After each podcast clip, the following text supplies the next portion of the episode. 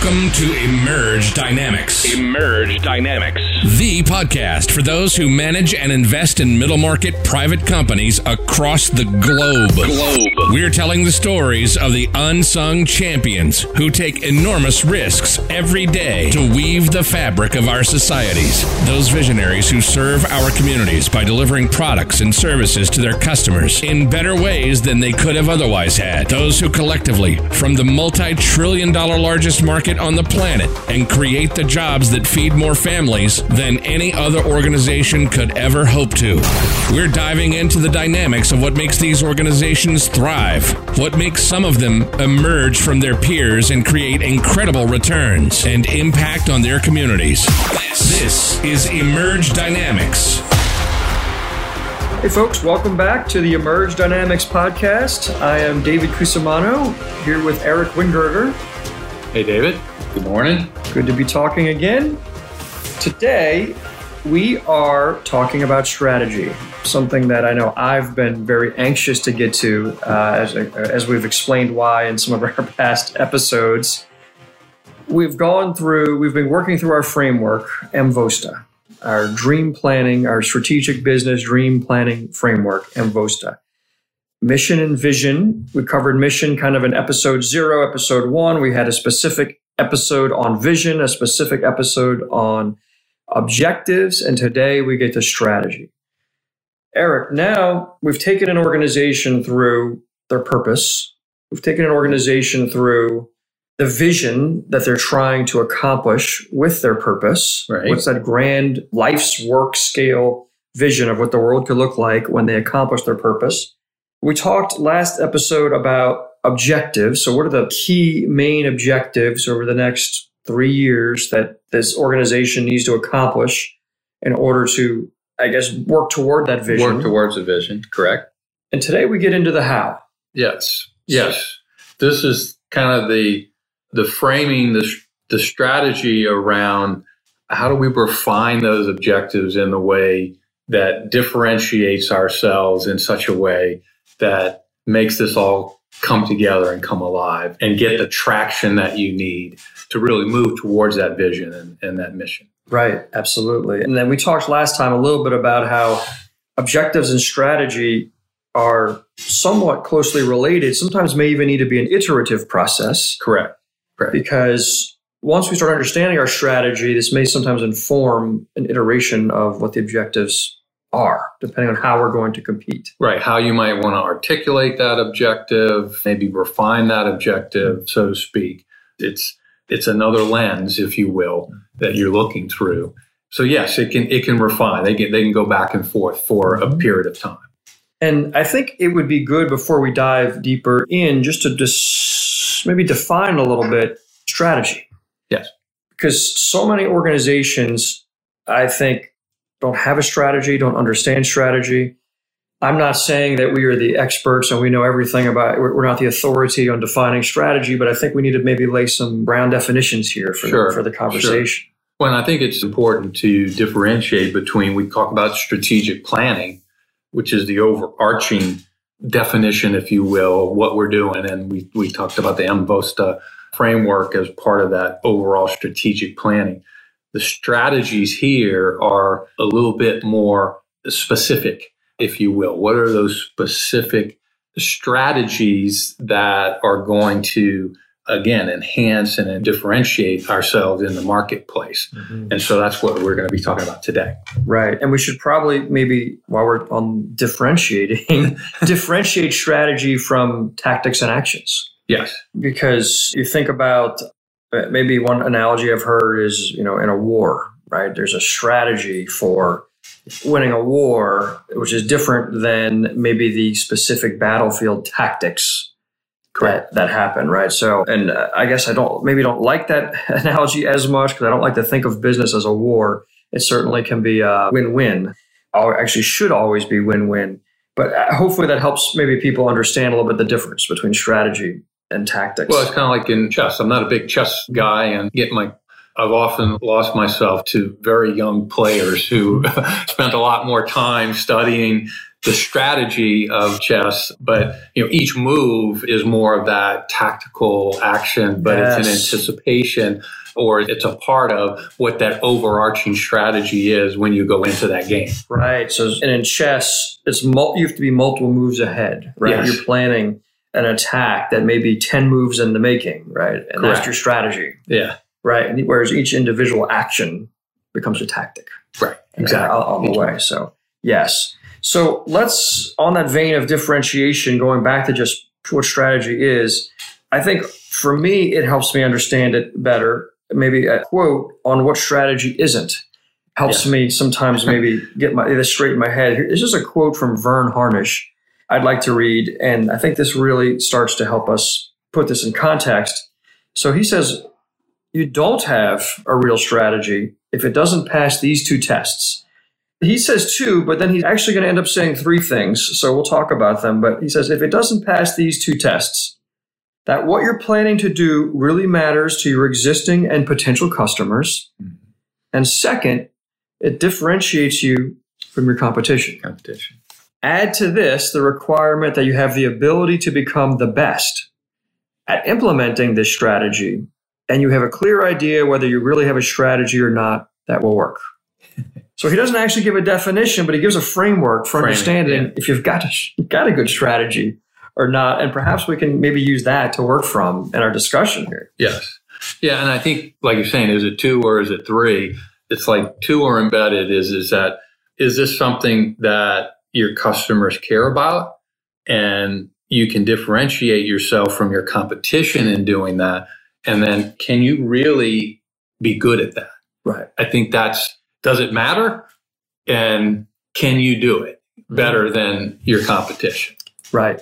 Uh, Sometimes when I'm talking with business owners, I'll use some really extreme examples that are silly, but maybe sometimes help drive the point home, right? And ex- Yeah. an example I've used before is that, you know, because people often, they, they confuse it. They say, well, we're differentiated and say, well, but does it matter to the customer? And and also, there are things that they do say, well, this really matters to the customer, but actually, this, we do exactly what all our competitors do.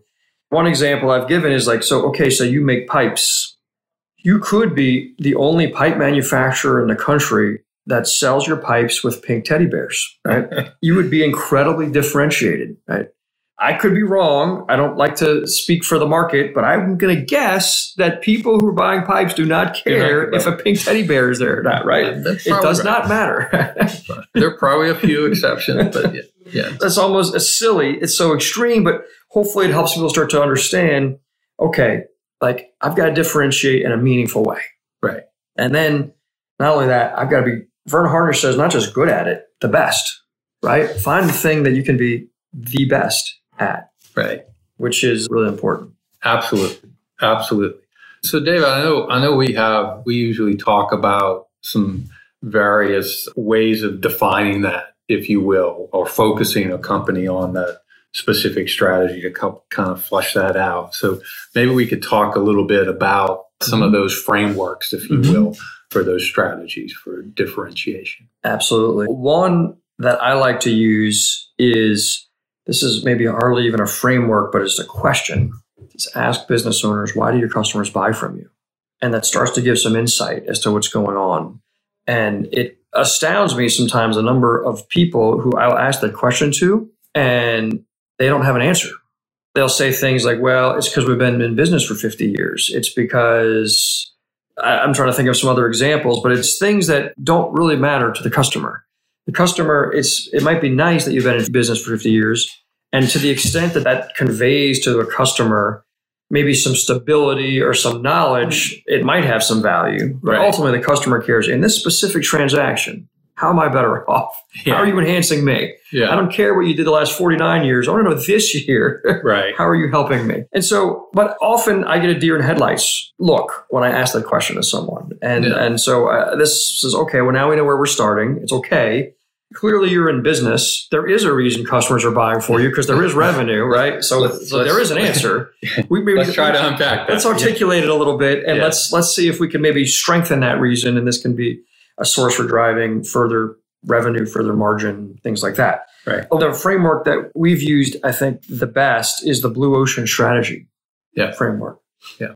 You really you use a um, boy this use a, a strategy canvas. Is it a value canvas? A strategy value canvas? Yes. trying to think of the and what we'll do is map out all the features of an offering, Right. and then we'll look at what's Where the competition. what the competition's doing, Doing, right? right. And you can Google this. You can see strategy canvas, Southwest Airlines. I think in the book there's also strategy canvas, Cirque du Soleil, and and you can see that Cirque du Soleil on this strategy canvas just almost perfectly found an area where the competition wasn't. right. Right. There Broadway shows Yeah. that offered certain things, and there was a circus that offered certain things. But there was nobody that put it all together. Right. And so they, one. they Yeah. put, you know, elements of the circus with elements of a Broadway show in a way that clearly mattered to people. This is entertainment they wanted. I mean, their success is testament to that. Yeah. But you can go back and look at their strategy canvas and you can see, wow, they created a new area.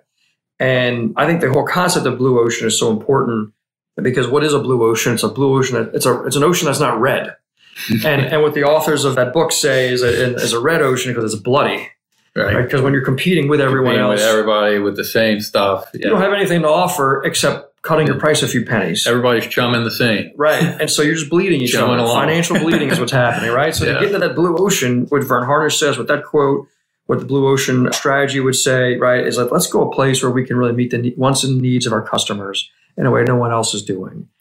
We'll, we'll enjoy it more. Our customers will be happy and we'll be profitable enough to, to keep going. That's right. That's right. That's one Yeah. framework. And that was probably overly simplified for a couple of minutes, but that's Yeah. really a, a couple of hour workshop right there, right? Of really Absolutely. getting a team to Yeah. unpack what are the elements What are the each offerings, and knowing what your competition's doing. And I think that's one of the things. For some reason, sometimes companies just just go into a business, if you will, and they don't even understand what's the competitive landscape and what are the other folks doing. And so knowing that is very very important. Mhm. And sometimes that's it's it's intuitive because it's kind of you're in the market and you understand that what's going on. But a lot of times people don't know don't know and they need some research they need a little bit of information things of that nature but either way it needs to be done Absolutely. And people just going into a business, and that's an example that's personal to me. My first business, I liked airplanes. I became a flight instructor. So when, I thought about starting a business, I figured I'll start a flight training business. I had no idea what my competitive landscape was. I just knew my trade and I made a business. and it was only through a series of fortuitous events in my life that helped me understand what I was actually doing and run this business and how I could emerge from some of the competitors in that landscape. But at the beginning, I had no idea. Just you were just I'm doing just going to fly airplanes better than the next guy, and that's how I'll, I'll be successful. If only I could know then what I know now. uh, that's always the case. yeah So we have other frameworks. Venli, the Venli diagram is one that we've you know, relatively straightforward. I don't know if you want to give your thoughts on that one. no no no i think once you give the kind of the overarching frame and then we can kind of talk about maybe a few examples Sure. So in the Venli framework, really, you can Google this as well. There's three circles, and each circle, and this is really a, almost a simplified visualization of what you're getting ready to do in a blue ocean workshop, where you've got in one circle you think about what do we offer, and another circle it's what does the competition offer, and then another circle is what the customer values.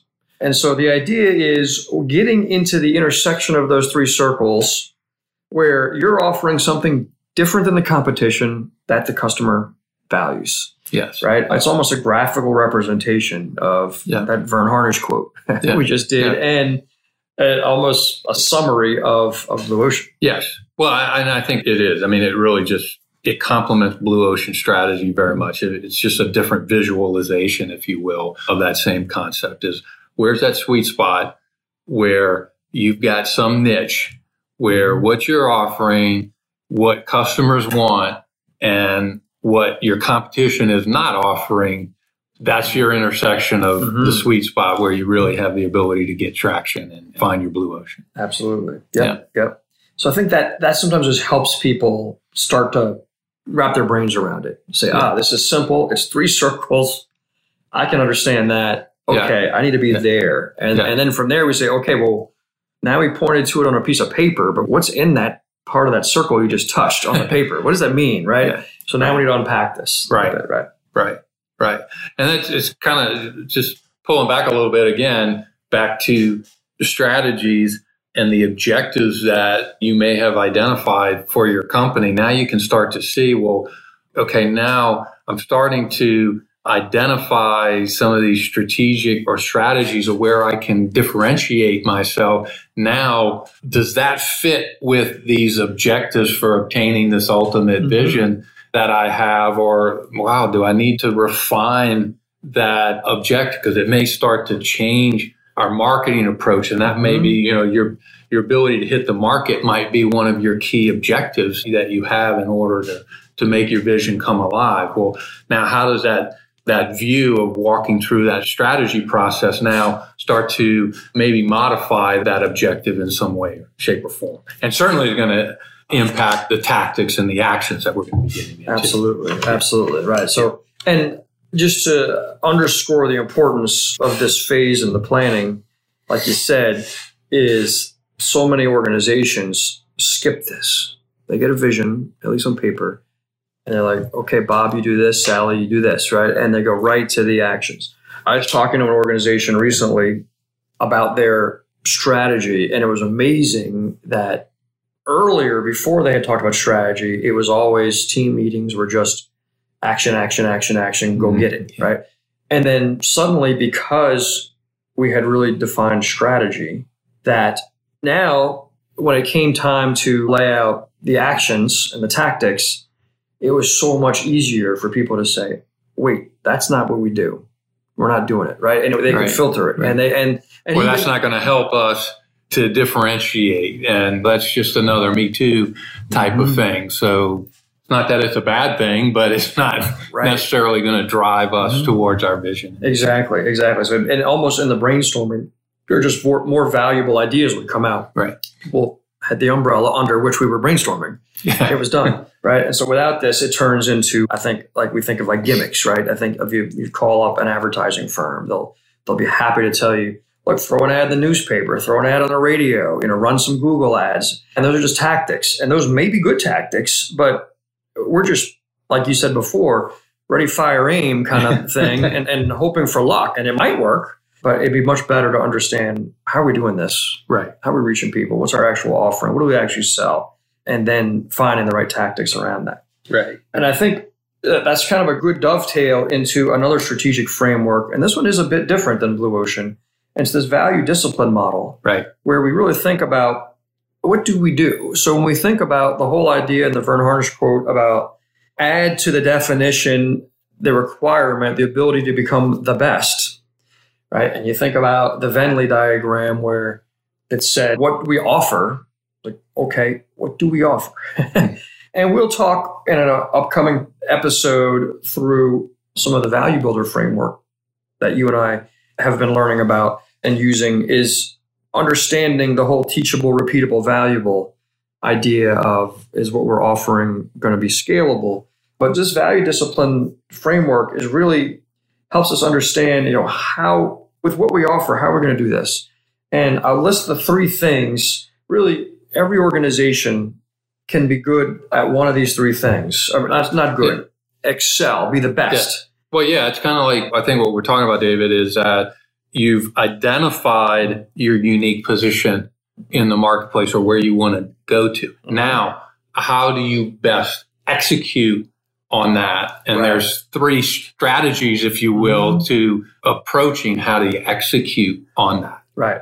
And every organization has got to be good at all three of these, but really needs to excel, excel become the yeah. best at one of them. One of them. Mm-hmm. And those three things are product leadership, customer intimacy, and operational excellence. And I know many people's gut when they hear this, as was mine when I first learned about this, we're going to be amazing at all three.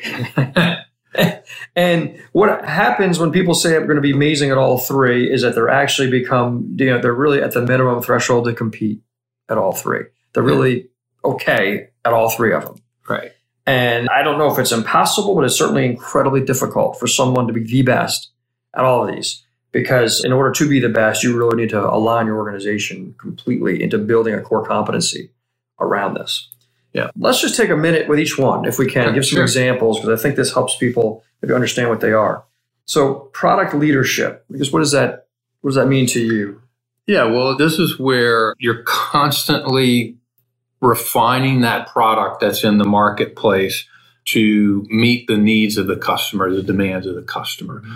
A, a great example of that would be Apple. Apple was, you know, was always this innovator. So we might want to think of innovation or constant innovation and State of the art product. state of the art product, things of that. Huge R and D investment.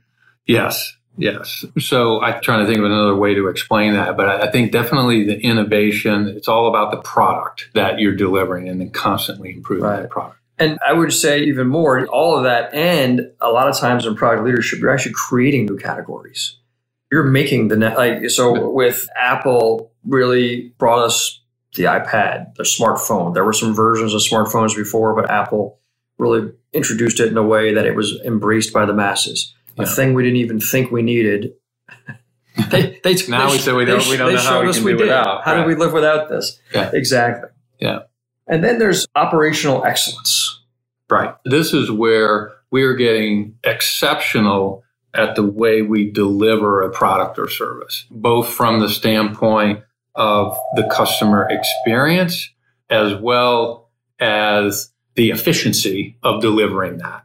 So some examples there, FedEx would be a good good example of that. In today's framing, maybe maybe in Amazon, where they're they really have gotten significant operational efficiencies, uh, which is why they can bring a lot of products to the markets to consumers in an efficient way and a cost effective way, and in a way that the customer is getting the best price, Right. uh, if you will, for Mhm. those products and services. Absolutely. Yep. And so, and uh, hopefully, people listening can maybe start to see that Apple is a different company than FedEx.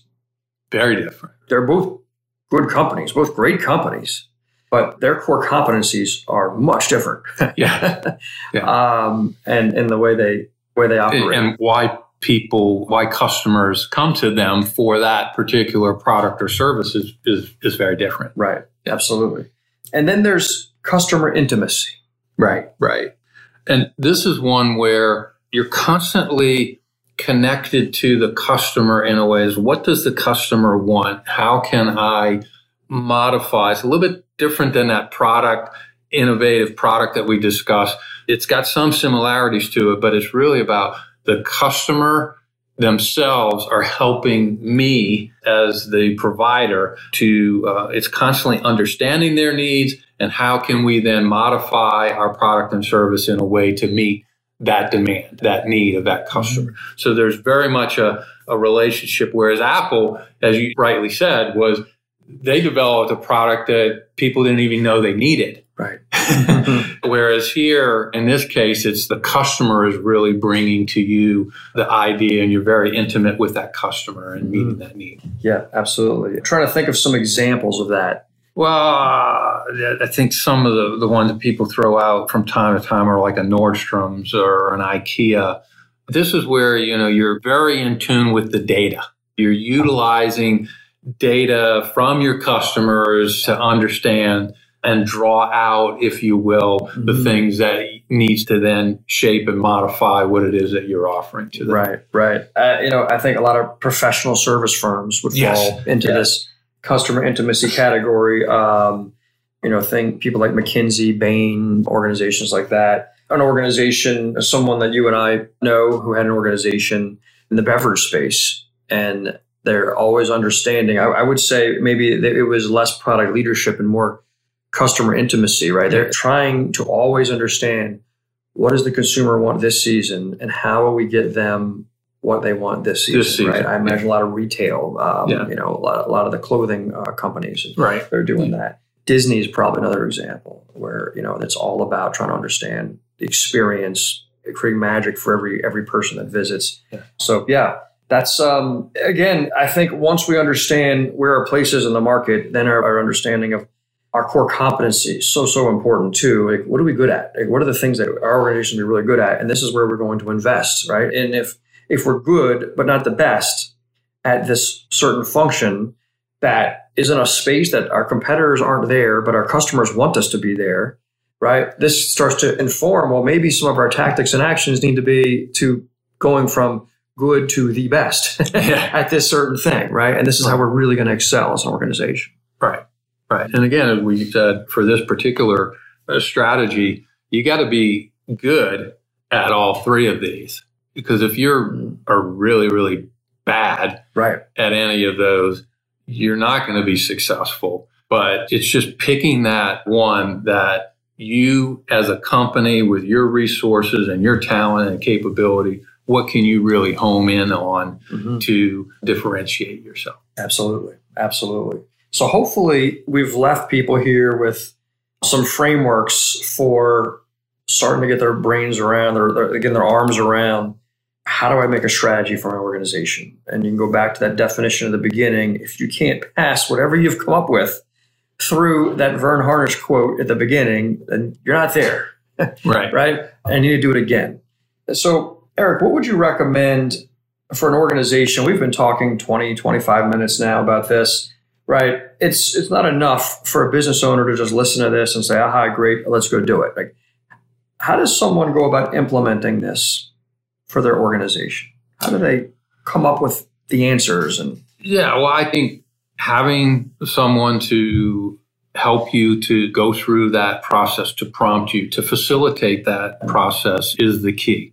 It's very, very difficult to do that just on your own. It's not impossible, it's possible? but it's harder to not have someone kind of walking you through that process. And I think that's one of the things that we certainly do with our clients is, is we just help facilitate that process. Um, we help provide these frameworks and, and walk alongside with that client in doing that Yeah. and drawing it out, if you Right. will, and then making sure that we're able to document that and, and help them to document that. But at the end of the day, executing on it is where the rubber meets right? the road. And that's when what we're going to be getting into next Mhm. is, is how do we then take this and this process, this framework process that we're doing as, as strategic planning and now start to get really tight on what are the specific tactics and actions that we have to do as a team to make it execute. Absolutely. And I, I think that often looks like for a team really working on their strategy, and this is it should be a living process that's always being revisited. But it's if you're not, at least in the beginning, sitting down with your team, with or without a facilitator, at least half a day, two, three, four hours to really say, like, let's go through these exercises. Yeah. Let's really force ourselves to think about this. Let's turn off the email and the cell phones and everything for half a day and make sure we got this right. Then we may be wasting our time with everything else we're doing. Yeah. Or you're again doing a lot of hmm. ready, fire, aim, and then you're coming back and saying, ooh, I was the wrong target. Right, right. And I remember someone when I started my first business, one of my customers had started and run a multi-million dollar business from scratch, locations all over the country. And I was complaining to him about all the problems in my business. And one day he, he says to me, What you need to do is sit down, take some time off, and figure out how you can develop an offering that creates incredible value to your customers in a way that your competitors will find difficult to replicate. And don't come back to work until you do. and I said to him, You don't understand. I can't take off a few days. I've got people to fly with, I've got customers. Like, it's like, You're, you're crazy. In hindsight, this is hilarious that I'm like the 25 year old kid telling a successful multimillionaire entrepreneur that he doesn't get it, right? Uh, fortunately, over time, I did listen to that advice. I did take the time off, and it was well, well worth the investment because until you do that, you're just spinning. You're in a hamster wheel a lot of the time, right? Yeah. And then, like you said, Eric, you know, bridging the gap next. Uh, so that'll be what we talk about next. Is so today was a lot of the how, tactics, and then actions. We're going to talk about. It's going to be the, the I guess the what, the who, and the when. Yes. So we're going to get real granular when we go there. Yes. Absolutely. Absolutely. All right. So with that, that's our talk on strategy and looking forward to tactics and uh, actions next. Great.